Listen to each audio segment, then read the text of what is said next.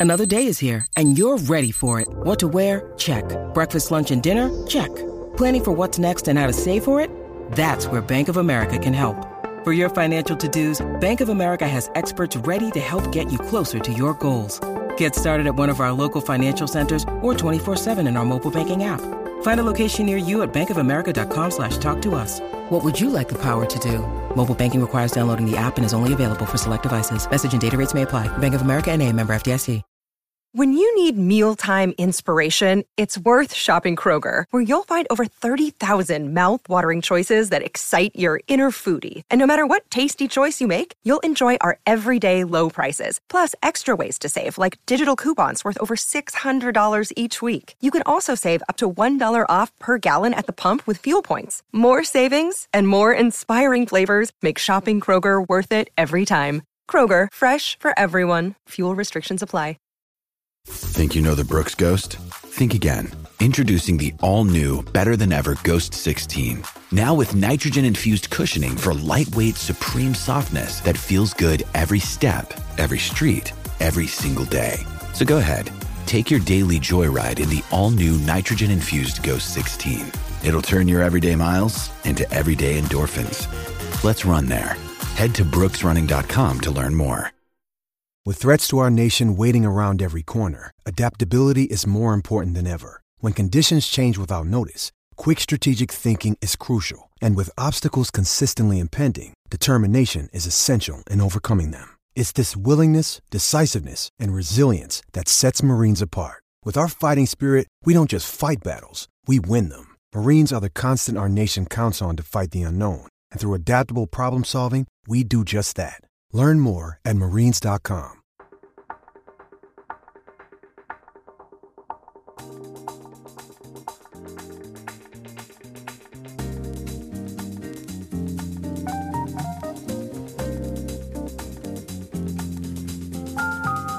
Hello and welcome to another episode of the Old Lady Speaks podcast on Black and White and Red All Over. I'm your host Danny, coming to you for episode number 76. And as always, if you want to listen to us wherever you get your podcast, be it Apple Podcast, Google Podcasts, or on Spotify, feel free to subscribe there. Search Black and White and Red All Over. Throw in a Juventus as well, because as I've recently come to discover, there is another podcast that searches Black and White and Red All Over. So, although I think the topics are not anywhere close to being the same as what we talk about here. So it's a news podcast. It is a news podcast that I don't think has posted an episode in about a year and a half. So at least we've got that on them. So, anyways, now that we've got that said, let me bring in Sam Lopresti. Hello, Sam. Hello, Danny. Who here had Juve Storia di un Grande Amore on their year-end Spotify thing? Anybody? Did you, did you have our podcast on your your my, my my podcast was indeed on my spot on my Spotify. However, Juve Storia Grande Amore would have maybe been on there, but it's amazing how in less than three months, all of the songs that would have probably been in my top five ended up replaced by things on the playlist that we used to calm Julian down. I was going to say it probably uh, it probably skews a little younger these days. It's and it's it, not really. I mean, we're not like it, we're thank God we're not playing like Baby Shark or anything to him. We're actually just we're actually you just you wait. Yeah, no, right, right now we see we're, we're trying to get him early. We've got we're, we're we're playing him show tunes and he seems to really enjoy it. Corner Your family that makes perfect sense. Yeah, corner uh, corner of the sky is like number one on my list now because he he he, he loves that when he plays it all the time. He likes Pippin, so. And we've got Chucks. How are your show tunes doing, Chucks? Uh, I'm um, perhaps showing my uh, lack of being um, up to date with things, but I have a ah. no idea what that is, and b I don't even have Spotify. So yeah, shame on me twice, I guess. uh, yeah, I uh, Broadway, Broadway, Broadway. Yeah, oh, oh, right, right, right, right. Okay, yeah. Ah, you can always edit that out.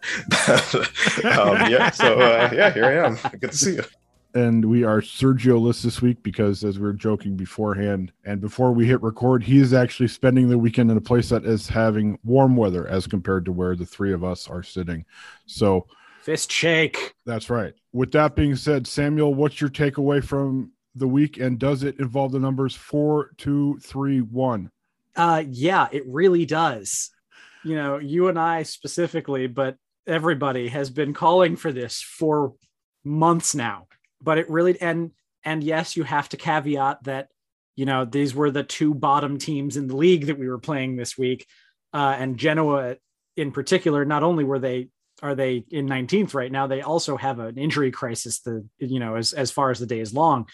I'm, I was hope I was really looking forward to this game because I would like to have seen Nicola Rovella and see what he can do really in person. I've watched a couple of Genoa games to keep track of him, but this would have been a nice uh, this would have been a nice a nice little showcase for him. But uh, he but he was injured midweek. But yeah, this is how I the, the team ought to look. It it fits everybody's skill sets the best. It's still not perfect, but the way this roster is put together with all these disparate players who don't necessarily fit together as a cohesive whole, it's the best that there is right now.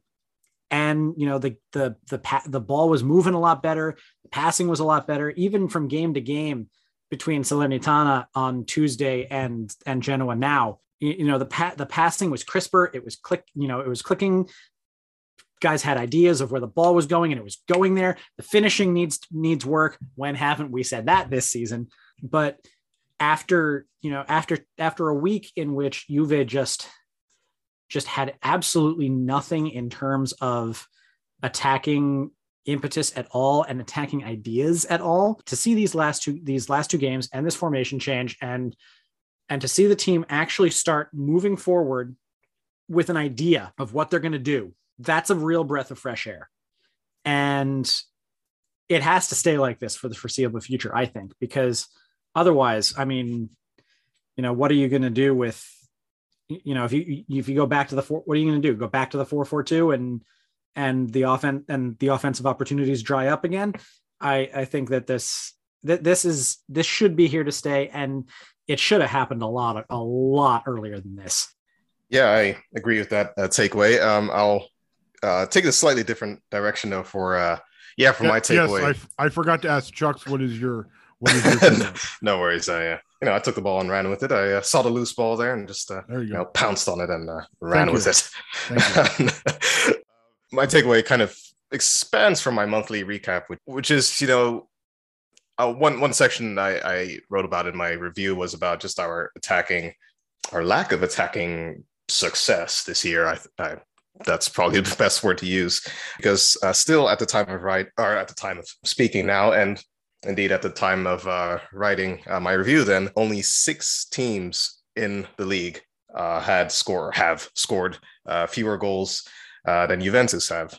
Uh, those teams are still well the bottom three sorry the bottom five actually venezia spezia genoa cagliari and salernitana um, and our neighbors torino.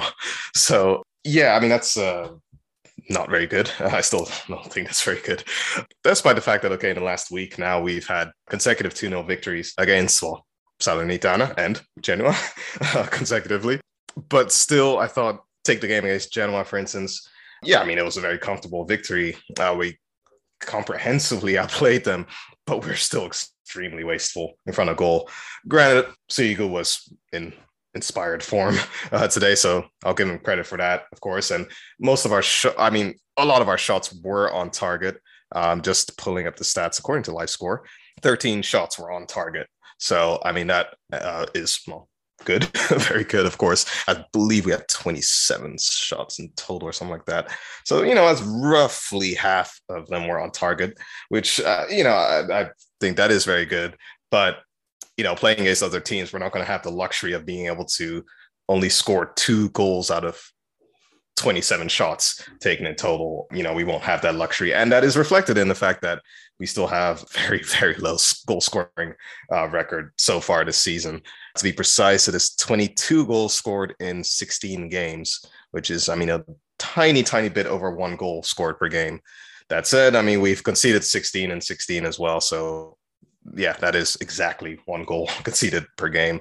So, um, you know, we've kind of gone up and down from defense being bad and attack being good to now defense being apparently better, which I think connects to Sam's point of the formation change, which, you know, I think has helped to protect the, uh, the defense uh, more. But then now we just need to score a little bit more. so, yeah, I mean, I think that's kind of kind of what I took away from this week. But I mean, also helped the fact that we played the bottom, uh, was it 20th place and 18th place of the league. Yeah. And obviously, it's it's definitely as, as Sergio would say, as we as he jokingly said when you were gone last week, Chucks, our dearly departed Sergio. You know, he would say caveat, caveat, caveat, caveat. Yeah, like we like you just said, you know, two relegation battlers, and I think it's it's safe to say the uh Seller Seller Nitana. I can never I can't say it, I can't spell it. Good, you know, good luck for me the rest of this episode. You know, they're it looks like they're essentially relegated already with how how their season is going. So, you know, you, you take that into account. Yeah, these are games Juventus should have won with relative ease, especially with the way they did against Genoa. But I think, as we know, these games have been so far from routine for Juventus the last couple of years. It's you know you can't just bank the three points before kickoff like we have like we have done in previous years, and then that, that that's that, and you just have to wait for the team to score a goal or two, and game's over. But for me, I feel like just the fact that this team looks and kind of like what Sam said, the team this team looks like they have an actual idea of what they want to do now as they attack rather than you know it's kind of like okay four you know the 442 with Rabiot on the left wing it's really just kind of so unbalanced in terms of where the attack is coming from it's like okay if Cuadrado isn't doing anything if Chiesa isn't doing anything if Dybala isn't doing anything then we're screwed now it's like okay there's there's an outlet whether it's Bernardeschi on the left, Kulusevski on the right, and I'll, we can get to Kulusevski later because he actually looks a little bit like the Kulusevski that I think we were hoping for last year and this year as well. And just you know, there there are more options now, and like we said, there needs to be better finishing.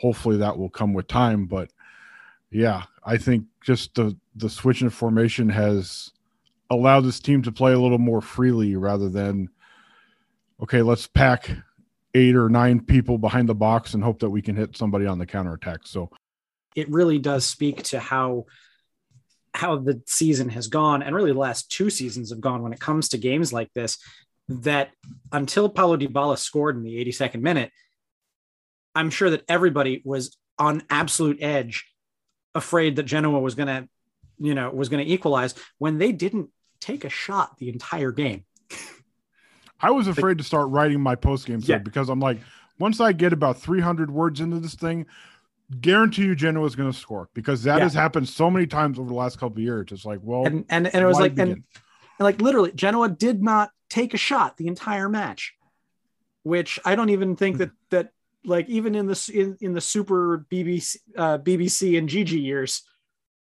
did did was there like I, I, remember there were a couple of games where there were no shots on target. I don't think i it's been a long long time since we've ha- played a game where the opponent did not take a shot over 90 minutes but there i was like on the the whatsapp that we have for the the the club here in new york thinking saying we have to kill off this game. We have to kill off this game. We have to kill off this game. Because it that's just the way it's been. It, it it really is you know it's it's it's it's striking that change in mindset. Um but going into this the thing that i think the 4231 does and i and we've been saying this ad nauseum for a while now the four, the thing that the 4231 does the best is that it puts players in their proper positions without the you know without the need to tinker and if you have a player in his natural position, he's gonna he's gonna be more successful because that's just what his instincts do.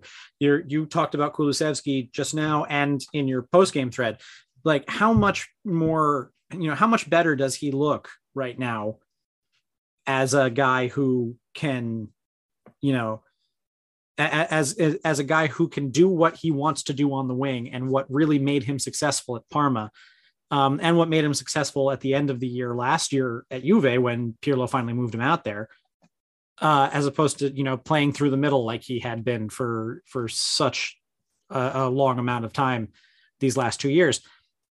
I mean, he still isn't like he still isn't perfect. He still really needs that right foot to come along.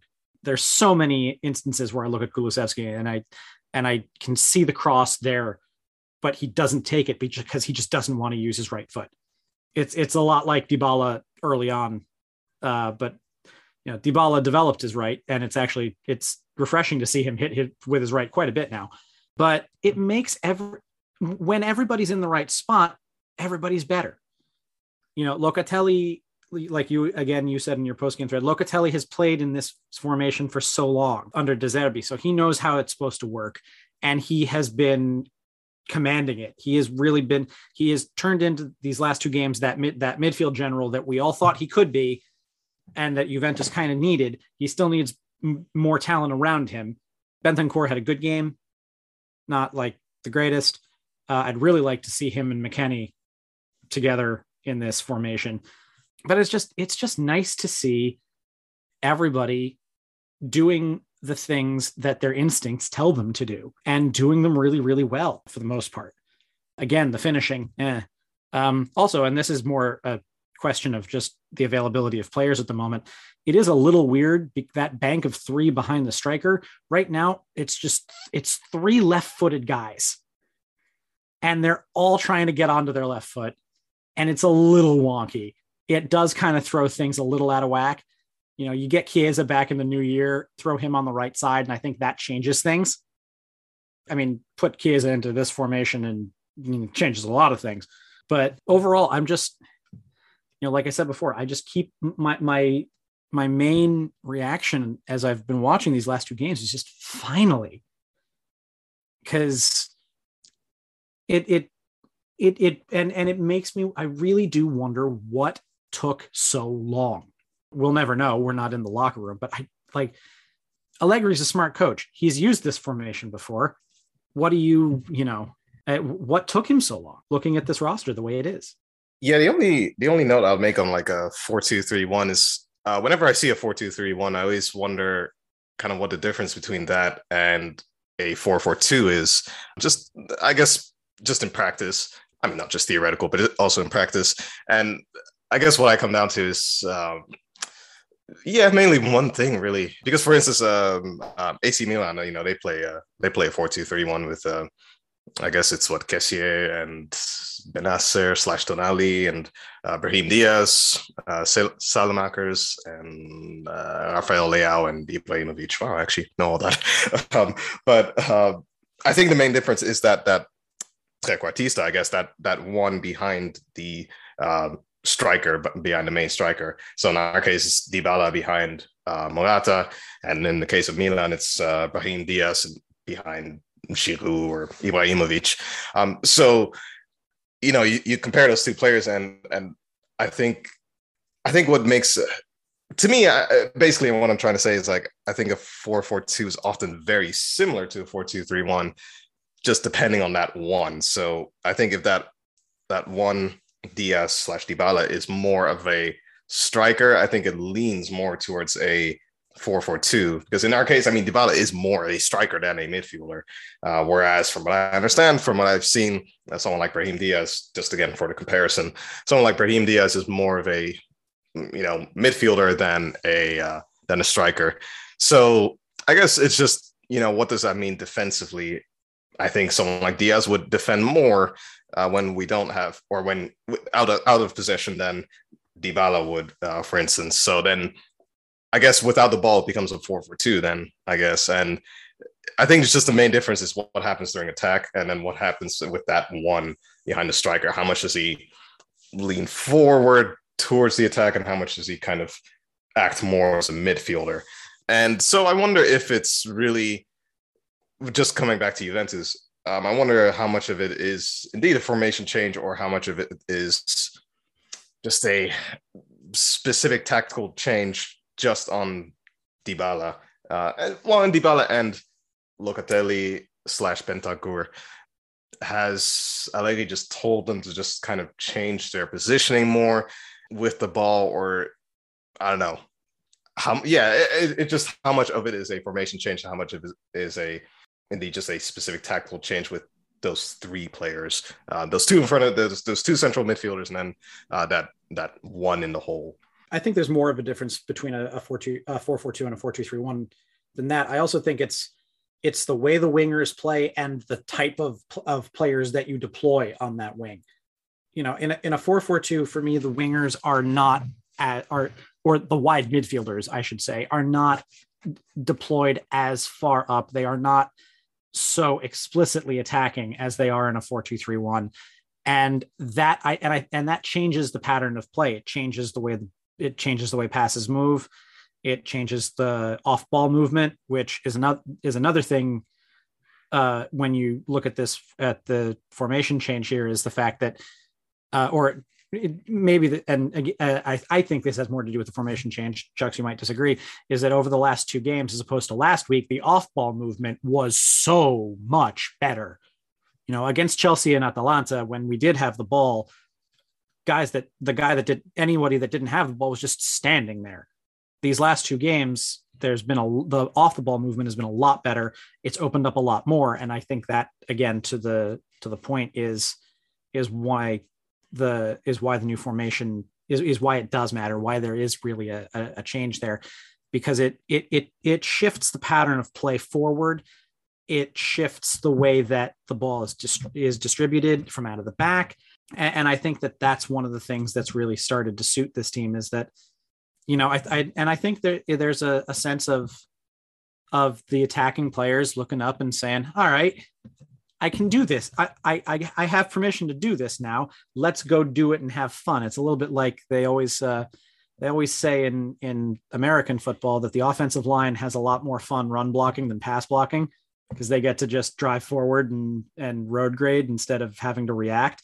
And I think that's, I, I think that's a, that's, I, that, that's something that I've palpably seen is that, is that these guys are being unleashed a little more. I think they're having a little more fun, frankly, and they're being like, all right, now I get to do what I want to do instead of having to react to what the other team is doing, which is what that 442 was really doing because it was so defensive and so counterattacking.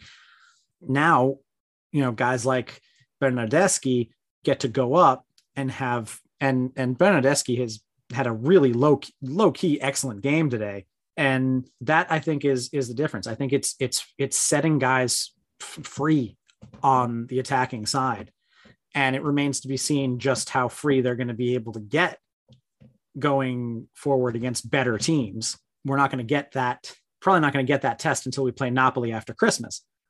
But for the time being, while they just build this up and build up some energy in this formation against lower level teams, that's going to be a, a, a major deal. I think now, now Wednesday becomes very interesting, I think, because you're looking at at a at at playing in a you know playing Malmo in a game where you just want to pile up goals just in case Chelsea you know only ever only win one nil or something at at Zenit and you can have an outside chance of catching them on goal difference that's going to be another another big marker is to see just how just how much this this change has affected that mentality.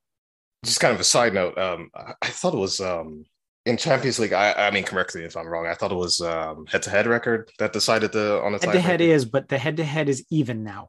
Uh, well, yeah, okay. And, well, yeah, yeah. I thought it was on I, like goals. And like I think I, I don't think there might be like head-to-head goal differences. The better.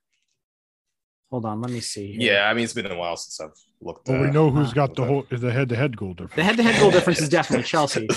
um, my heart.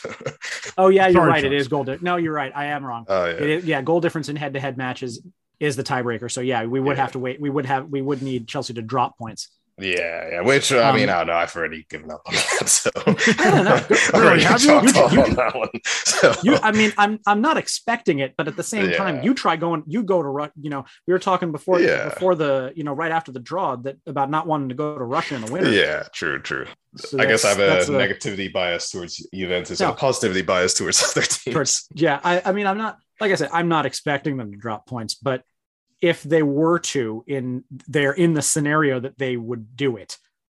It is in going on a road game to zenit. But yeah just very uh, quickly back to the kind of the formation uh, talk there. Um, i was just actually you were talking i was looking up the heat map courtesy of whoscored.com thank you uh, very much yeah, like I said, I was, I was, specifically concerned about just Dybala's positioning, and uh, well, unfortunately, this is an audio-only platform, but um, I'll describe it as well as I can. Wax so, yes. poetically, Chucks. Wax poetically. yes, I will. As he as he looked at the waves crashing on the That's ocean right. front, That's right. As Dybala stepped onto the pitch. no, I don't. I don't know. I don't know. I'm chatting.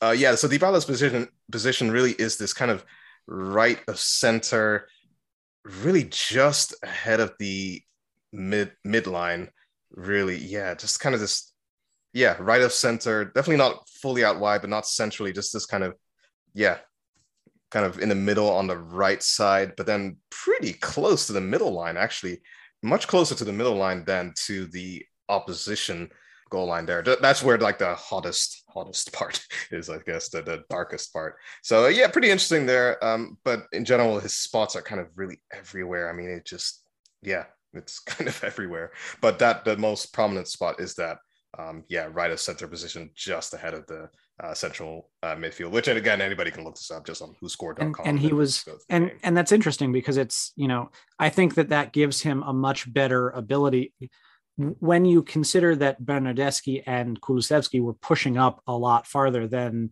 the wide midfielders often do in that for in the 442 you've got him much more capable of truly connecting the lines. Like some of the most useful attacks going down were Dybala or or somebody like Locatelli a little bit, you know, moving a little bit further up, releasing one of the wingers, either Kulusevski or Bernardeschi, going going down the field, and then Dybala would would come up and trail, and he'd either get a layoff or he'd he'd latch onto a loose ball if the if a defender got a foot on it, and and those were some of his his best shots.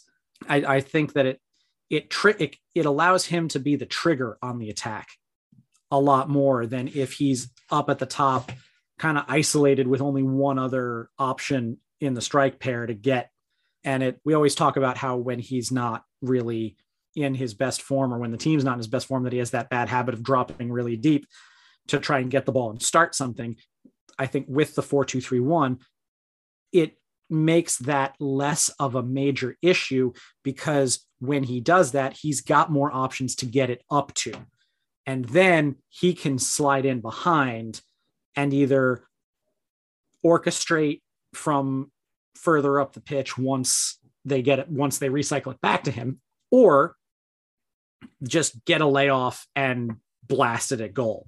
So I, I think that's a he, he's he's much more of a pivot and a fulcrum point in in that connecting in connecting the lines in this formation from that trequartista position than he really ever was as a second in the in that particular as a segunda punta in that particular 442 no, that's one of the things I noticed as well is that he was really like you you know like you described it. He was a fulcrum of the attack. You know whether it was a combination with Cuadrado or Kulusevski on the right, or if he was you know con- you know doing a you know laying it off to Locatelli and Locatelli sprayed it out wide to left or right, and then you know especially in the first half, I noticed you know he would he would do something like that, and then he'd kind of sit in that little pocket, kind of at the top of the box, where there weren't many defenders around him, and man, there were a few times where if you're just they had passed it a split second earlier, he was just absolutely wide open for a shot.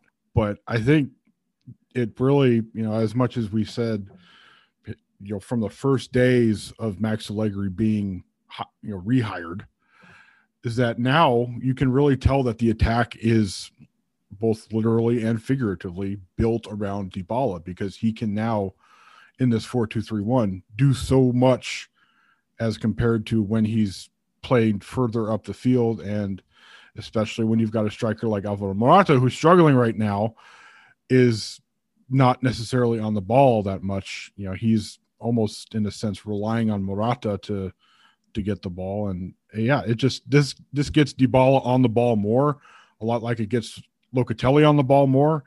And when two of your most creative players are touching the ball 80 times for Dybala against Genoa, and I think it was 106 or 108 for Locatelli.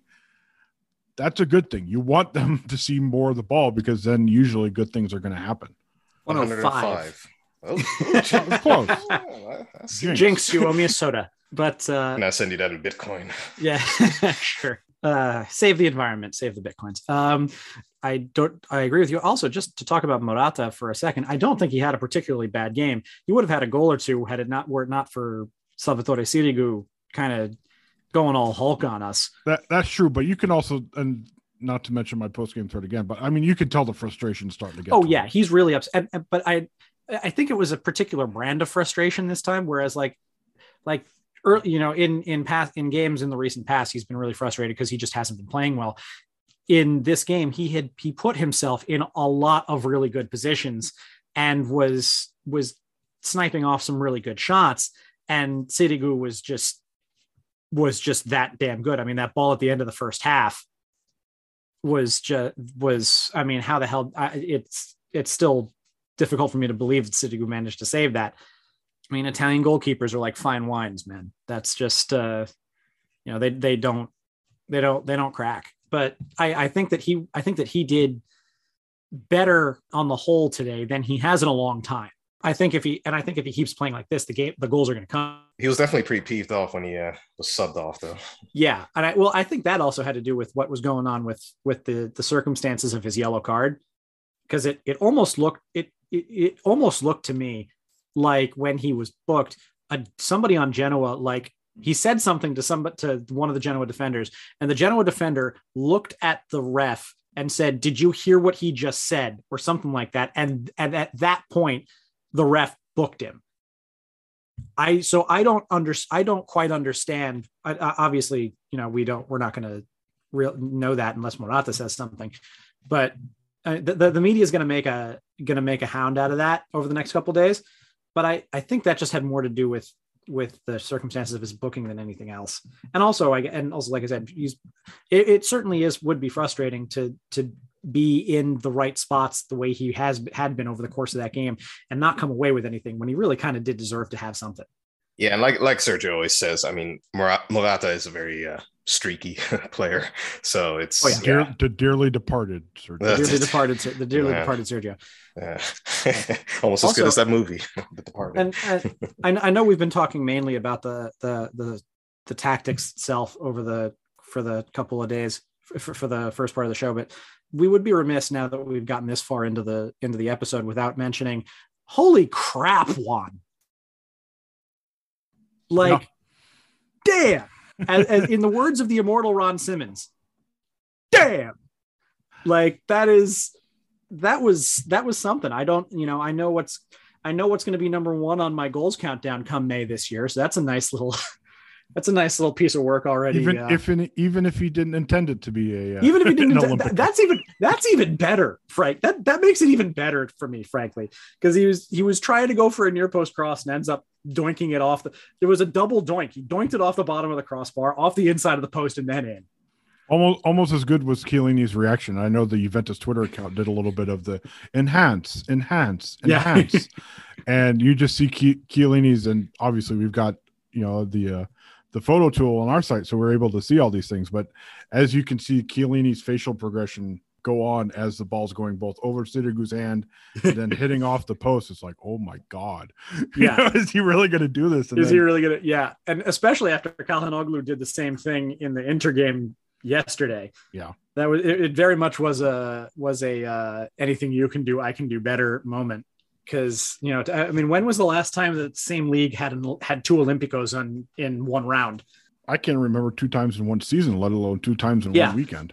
Yeah that that was that was an incredible goal and it just show, goes to show any money that they give juan cuadrado is well earned money. So just you know re-sign him please.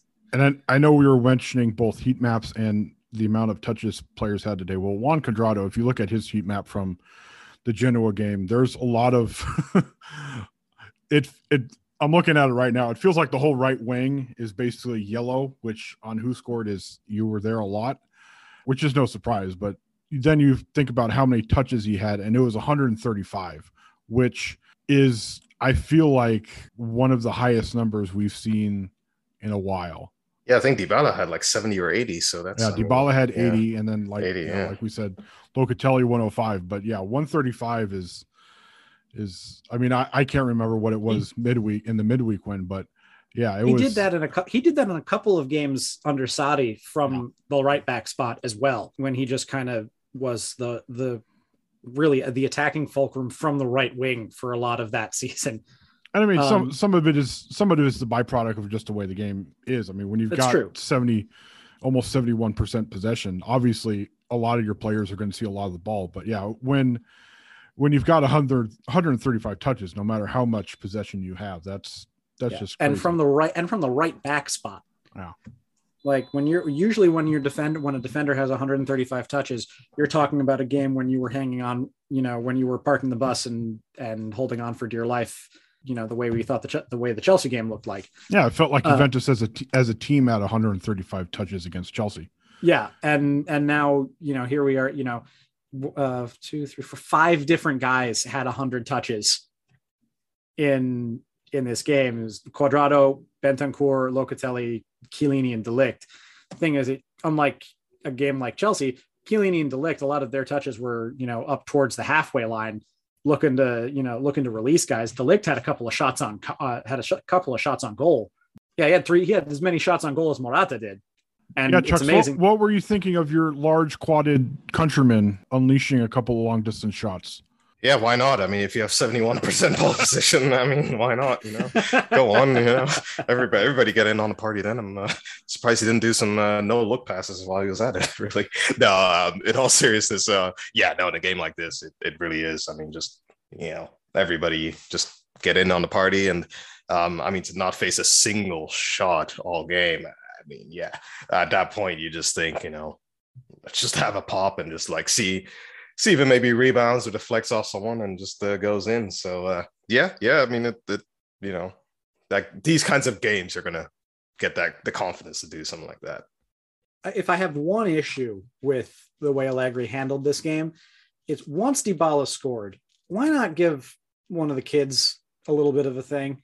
Like, why not give Matias Soulé a little bit of time? Or, you know, you mean like an actual debut? an actual debut instead of just 30 seconds to watch a penalty kick fly over the bar. Um, that I, I know I wrote this in my in my post match on that game, but I was angry about that. Like that's your guy's professional debut as a first team player, and you're gonna let and you're you're not even gonna put him in a situation where he touches the ball. Like I, I mean, yes, he was stripped off before, and he was stripped off and ready to come on before the penalty was taken. I get that, but uh, uh, was called. But like, give give the guy put the guy in in a situation where he can at least kick the ball. Um, like, and also, I'm a little. Did do you did Pellegrini come off just because Allegri was was concerned about the yellow? Yeah, Was that's what that's what he said after the game. Is that Pellegrini Pellegrini came off because of the yellow, and obviously he didn't want to risk it. And you know brought Sandro on, and I, I think he was very compl- if I'm remembering correctly, he was very complimentary of how Pellegrini played. So Yeah, it wasn't because he was struggling by any means. It was just it, yeah, it no, he was having. like it was because I was saying because I was just I was just afraid he was hurt when I saw him coming off. Yeah, but the, no. the, the- but the yellow card makes makes sense. Yeah, and I because and and it and it also does make sense that you you might want to have to protect him on that because you know sorry if I make you have to do a little bit more work, Danny, but he plays like a bit of a doesn't he? He's a pest. Like, he's a he's- pest. yeah, and I mean, like- honestly, I remember when you know when I was in college, you know that that's what it, it felt like our entire team's fullbacks were just pests. Yeah. And you know what? You you need you know as we've as we've talked about plenty of times on this podcast, some of our favorite players from years past, they're dicks. I mean, you think Yeah. about it, Stefan Lichtsteiner, He's oh but he's our Mario Yeah. Exactly the same thing. So you think about it. I mean, hell, throw Arturo Vidal in there. as I was going to say the exact same thing. you know, some some of the most beloved players of the last decade for Juventus Cristiano Ronaldo. go. I- I don't know if you've watched All or Nothing yet, Chucks, but you deserve to go out in the sunshine and sunbathe after that comment. Uh, Yeah. I've not actually yet. But yeah, like I was saying, some of the most beloved players are they've got a little bit of an attitude to them. And Yeah. I think Pellegrini, you know, he's brought that to a team that honestly doesn't have much of it. Yeah, I think you're right, and I and and I like it. Like you know, in the Lazio game, he was, you know, he the way he played. Like f- there was a point early in the second half where you could see Felipe Anderson was visibly angry, and and you know he he was it was really frustrated a about just how well he was playing, but also because you know he was like you were saying he was re- a real pest, and he'd taken a couple of pieces out of him over the game, over the course of the game. There he, he's uh, he doesn't look like he he looks like he's pretty free with the trash talk. And and it's it, it is kind of refreshing to have a guy like that in the team again. And it's another reason why i really want him to keep going.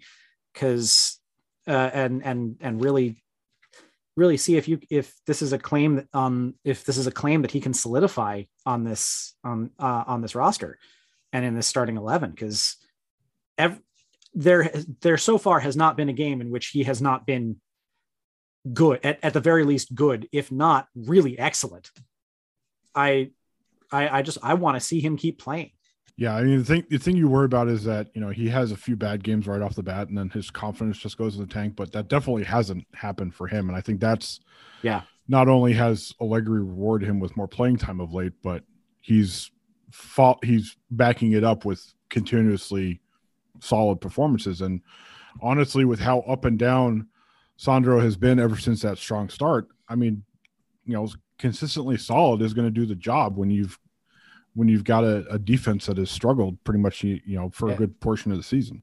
I mean, when you have a guy like, you know, when you have a Lichtsteiner esque player who's just a who's who just gets on guys' nerves and plays like he's, you know, you know, if and you know, plays so hard that you, you know, there was a joke that my friends and I had about Lichtsteiner, how to make a door. One, place Stefan Lichtsteiner in front of a wall. Step two, tell Stefan Lichtsteiner, run. Step three, once Stefan Lichtsteiner has broken through the wall, hang the door you know he he and he plays like that and it was you know that was one of the the the things that really really put Juve on that on the the path to greatness was was you know having a, a player with an attitude like that it set the tone it also got rid of Marco Motta on the right side of defense. And Marco Motta was a very bad bad man.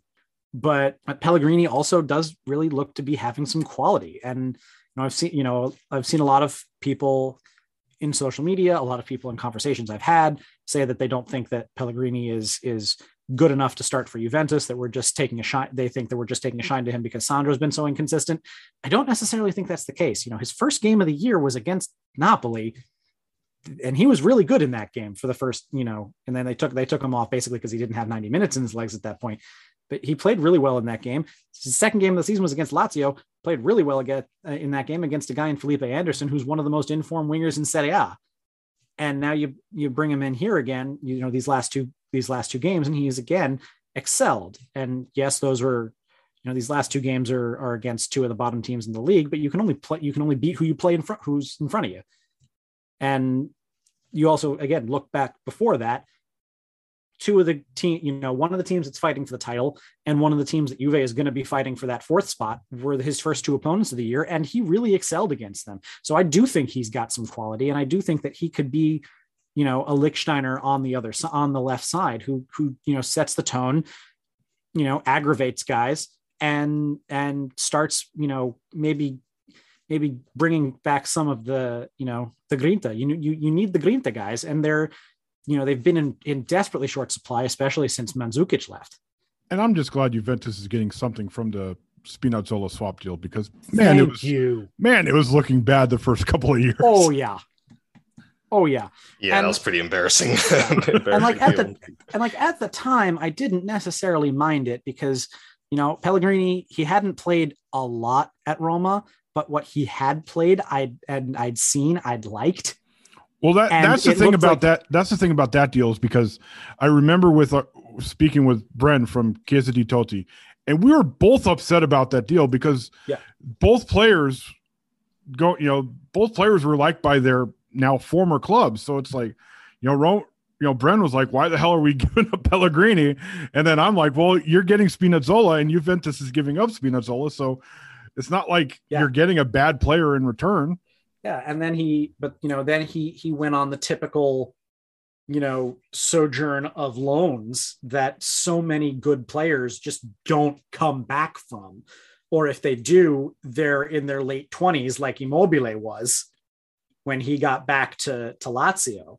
Now think of what the forward line might be right now if if somebody at the Juventus Academy had decided to, or in the front office had decided to keep Ciro Immobile around you know, can never accurately predict these things. But if he turned into the same player he is now and he was in a Juventus shirt, that's a lot of things that Juventus wouldn't be, you know, would wouldn't be talking about missing.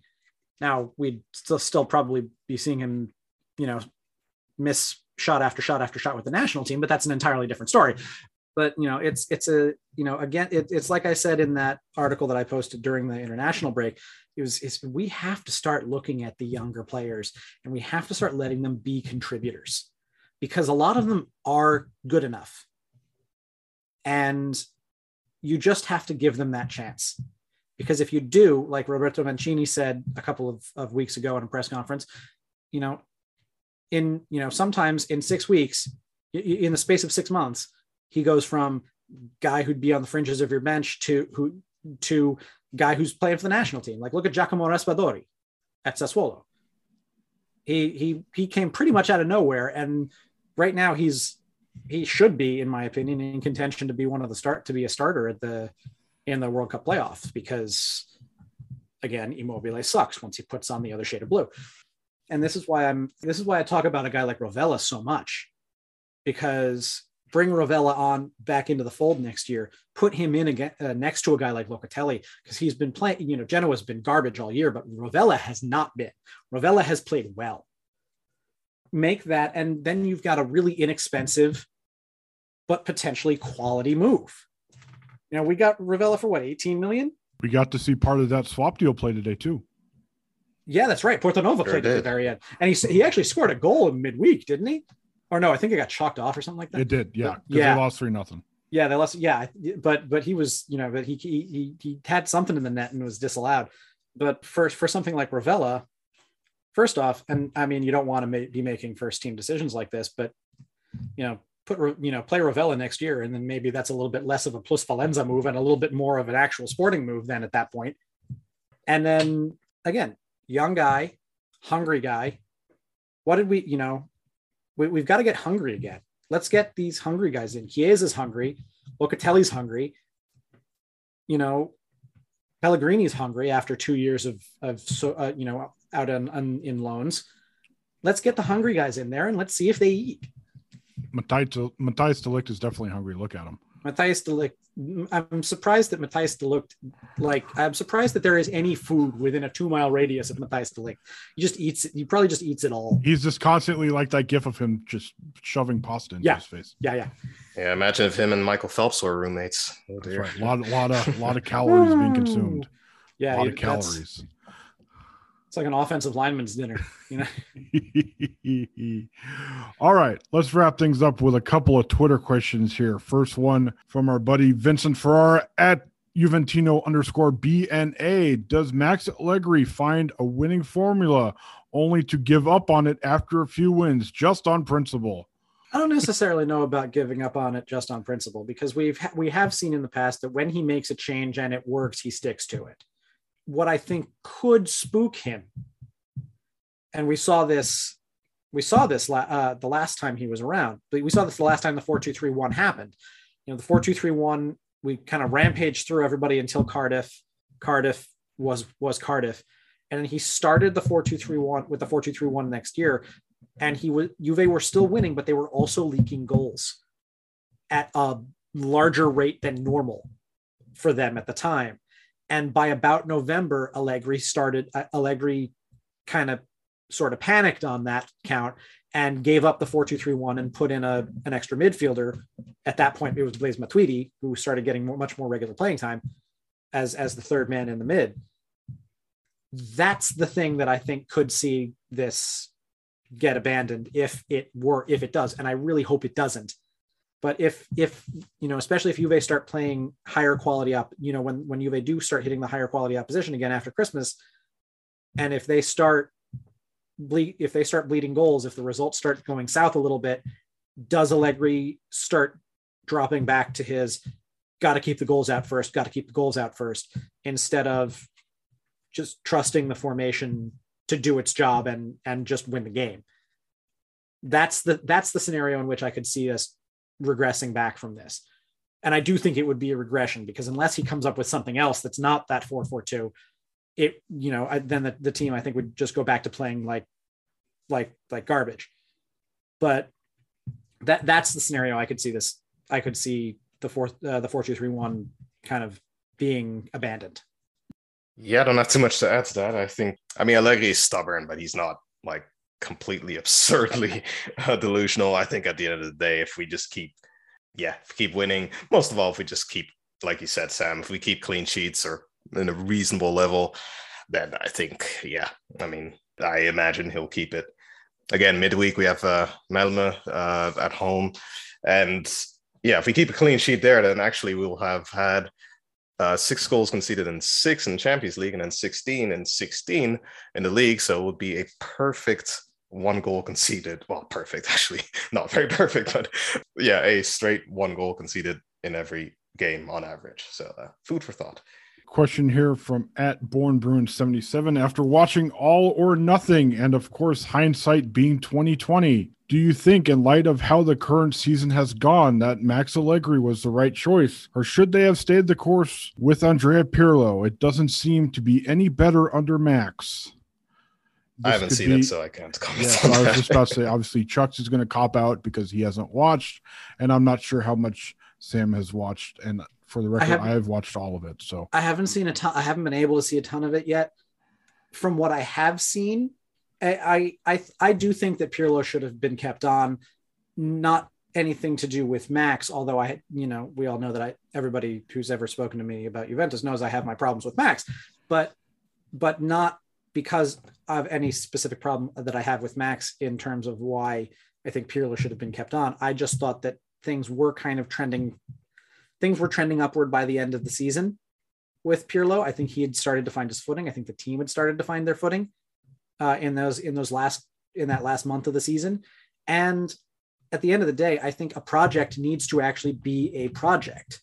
And I I don't think that we should have cut another coach loose after a year. It was a disappointing year to be sure, but I I I think that we should have stayed with that project for another season as opposed to just making another panic, you know, another panic firing and and restarting the process all over again because that's why that's why as the questioner said things haven't looked that much different with Max because Max has had to build from the ground up again where Pirlo looked by the end of the season like there was kind of a foundation to be worked from yeah, I, would have I would have enjoyed seeing Pirlo in for another season. I I do kind of think that we would be in a little bit better of a position. Yeah, I mean, I'll just say, uh, sorry, very quickly, Danny. Um, I don't think Pirlo should have been appointed in the first place. So I think that's really kind of the, yeah, the whole, you know, from there it was just a chain reaction of like catching up to your initial mistake. But I, yeah, I think he shouldn't have been appointed in the in the first place. Okay, so your homework for next week is is to watch All or Nothing, Chucks. There you go. Yeah, yeah. Um, well, I'll be on vacation, but uh, you know, you've got a long see. flight ahead of you. you yeah, yeah, yeah, true, true. Yeah, yeah. I'll see if uh, Andrea wants to watch it with me. So. yeah, she might actually. Yeah. So hey, why not? well, on that note, as we've assigned Chuck some homework for the week and all that good stuff. Thank you for the Twitter questions. As always, you can send them to us at Juventus Nation on Twitter. You can follow us there as well as on Facebook. Search black and white and red all over. As always, like we said at the beginning of the show, you can follow us on your favorite podcasting platform, whether that is iTunes, Apple Podcasts, Google Podcasts, or Spotify. Subscribe, like, all that good stuff there. Leave us a rating. You know the deal by now. We say it every week. So, for Sam, for Chucks, and for the dearly departed Sergio Romero, this is Danny saying thank you very much for listening, and we will talk to you guys next week.